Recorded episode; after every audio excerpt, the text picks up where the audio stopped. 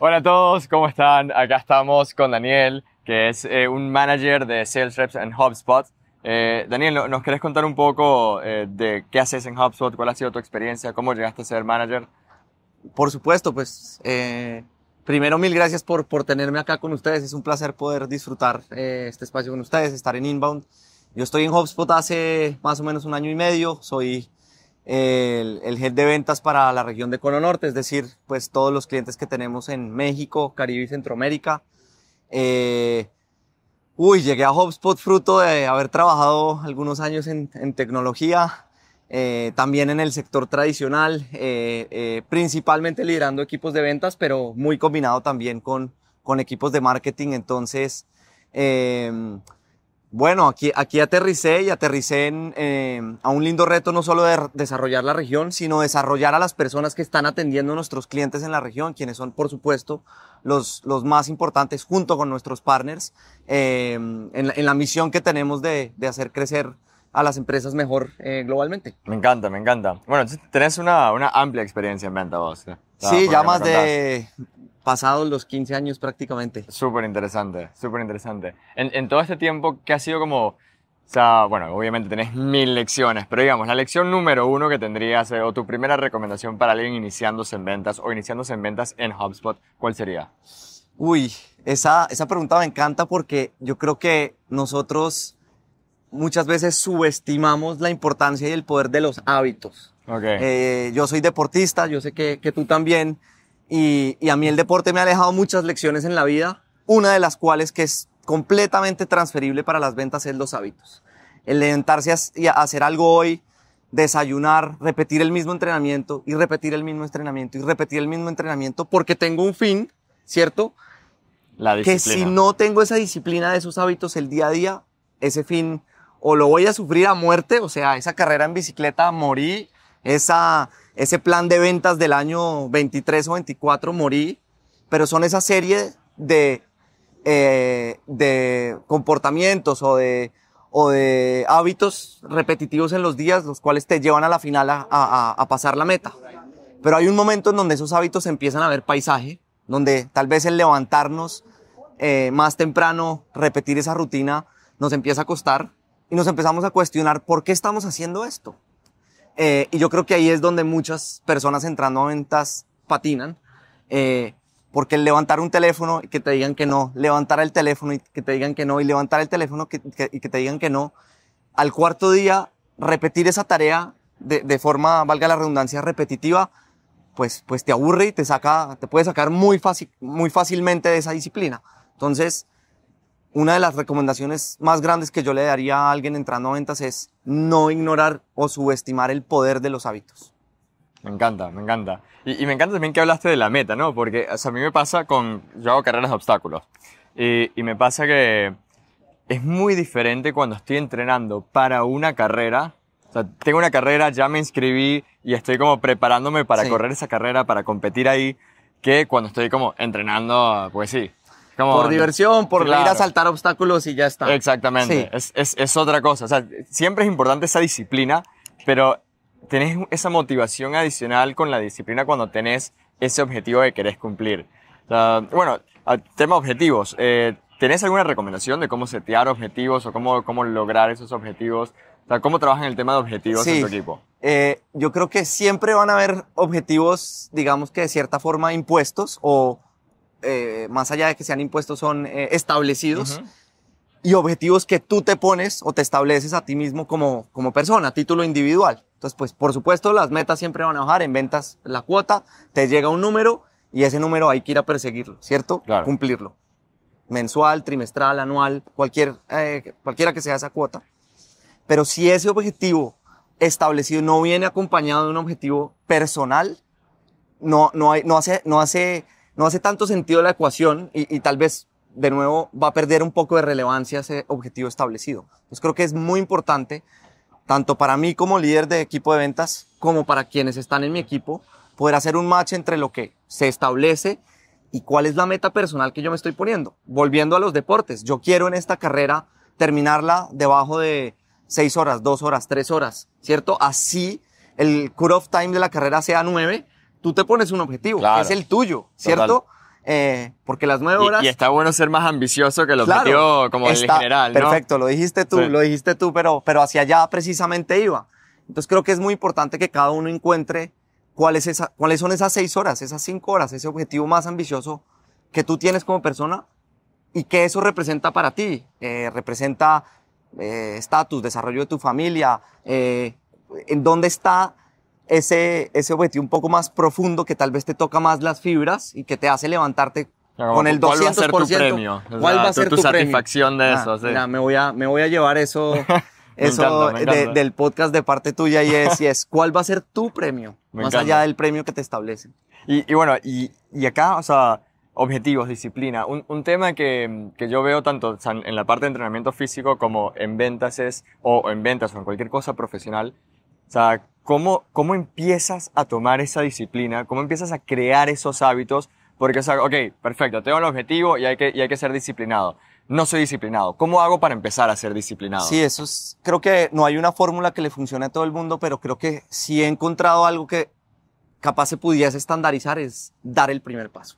En todo en la vida, eh, de verdad que, que, que, que es importante hacer ese primer paso, porque una vez que caminé de aquí a acá, me quedan menos metros por recorrer, ¿cierto? Me y pues ya vi que dar este primer paso, pues no es tan grave, lo puedo hacer y me trae extra motivación. Hacer Entonces, la primera llamada. la primera Sí, llamada. totalmente. Hoy me levanté y voy a decir, así me cueste, eh, eh, el día me esté pasando por delante desde temprano, levantar el teléfono. Una vez hice esa primera llamada, la segunda viene más fácil, la tercera viene más fácil.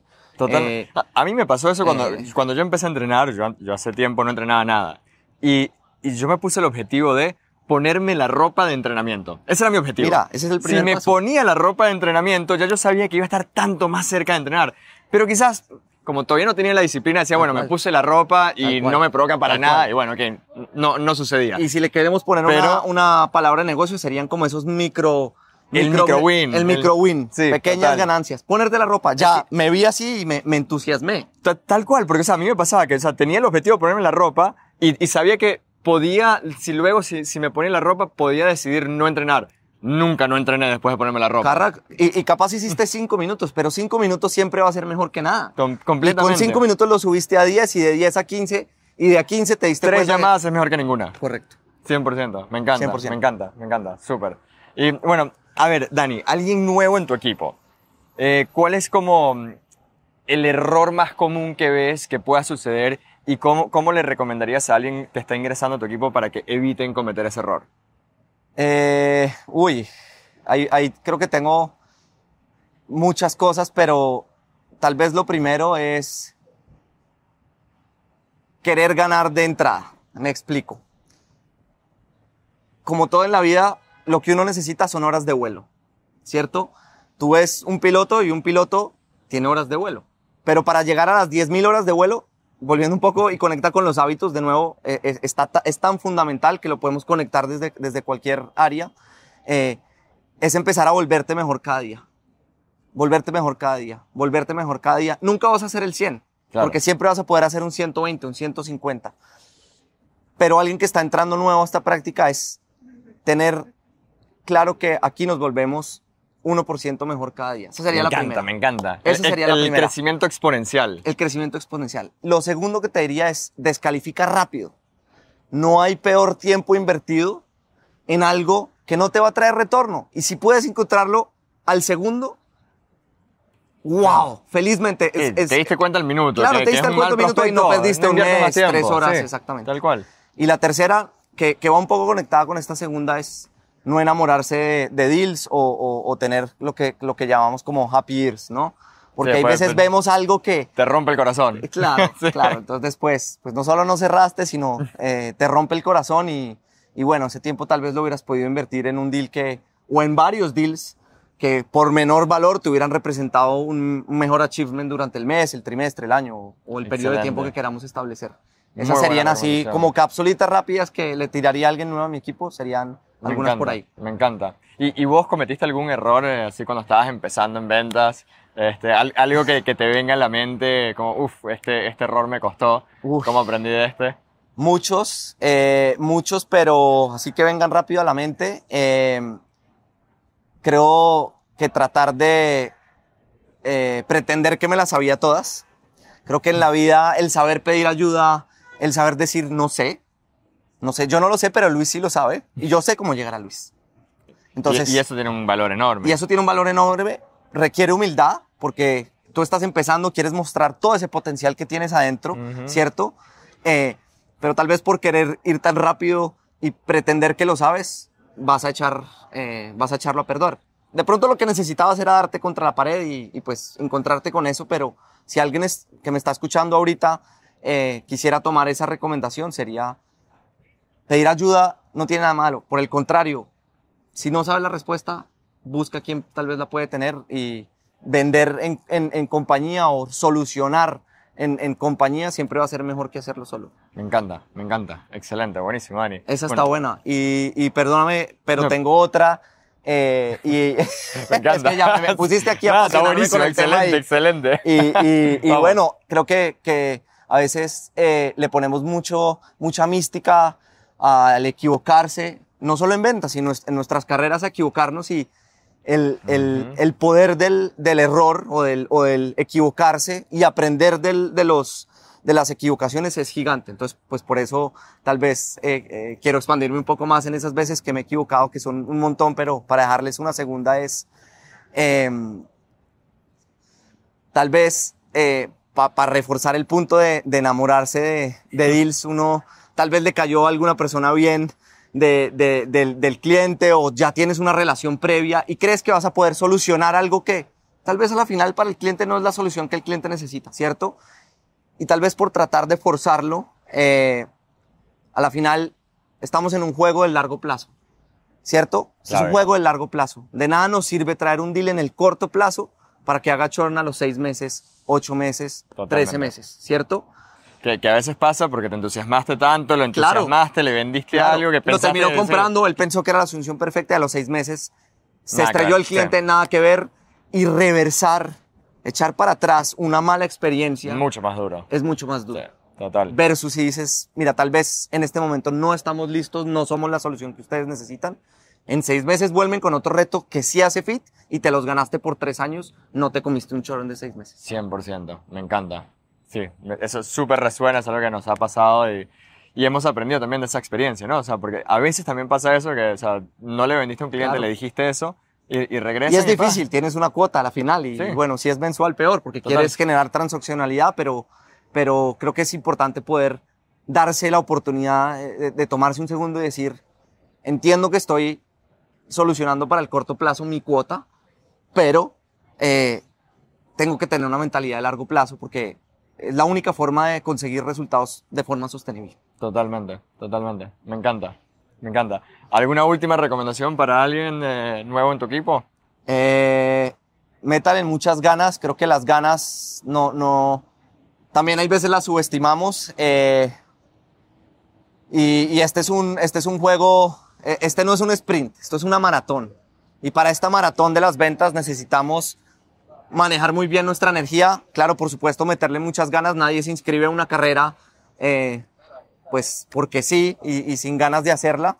Eh, métanle muchas ganas, pero de nuevo, sabiendo que hay que administrar la energía, sabiendo que esto es una maratón y no un sprint. Y eso, pues hay veces eh, nos invita a eh, saber dónde debemos invertir esa energía tan, tan grande y esa actitud que traemos a la mesa por aprender y hacer muchas cosas al tiempo, también hay que combinarla con administrar la energía, no vaya y sea que al final pues nos demos un golpe, un golpe, un bajonazo a mitad de carrera y no podamos terminar. Que, puede pasar bastante. Puede pasar. un montón de gente que, o sea, arrancan a mil, están con toda, bueno, en una maratón pasa, o sea, en las carreras pasan, este, y pasa, pasan las ventas, pasa en los negocios. Exactamente. Tenés que administrar la energía, ir poco a poco, o sea, pensar en el largo plazo y que, o sea, lo que no estás invirtiendo ahora lo vas a invertir después y que no te querés quemar. Totalmente, totalmente. Y, y cerraría con una cosa, aprovechando que los dos somos apasionados de los deportes, la cantidad de lecciones, no solo en ventas, sino de negocios y de liderazgo,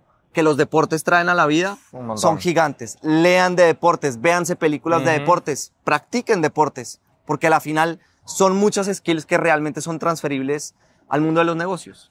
Y además, o sea, eso 100%, este, porque o sea, la disciplina para empezar es, es clave, pero también algo que, que yo he encontrado es que es, es esencial como tener ese momento de descarga, ¿no? Que te da el deporte. Uf. Porque, o sea, estás- es- sobre todo si estás en ventas con una computadora o con el teléfono todo el día así como metido en algo, y no, o sea, salir, tener un momento en el que respiras aire fresco, estás eh, algo en la naturaleza, eh, descargas tu energía, moves tu cuerpo, eso te refresca para que luego vengas con más energía a trabajar el día siguiente. Totalmente. No solo importante, es necesario. Totalmente, totalmente. Me encanta. Bueno, excelente, Dani. excelente. Bueno, Gracias por la invitación. Gracias a vos.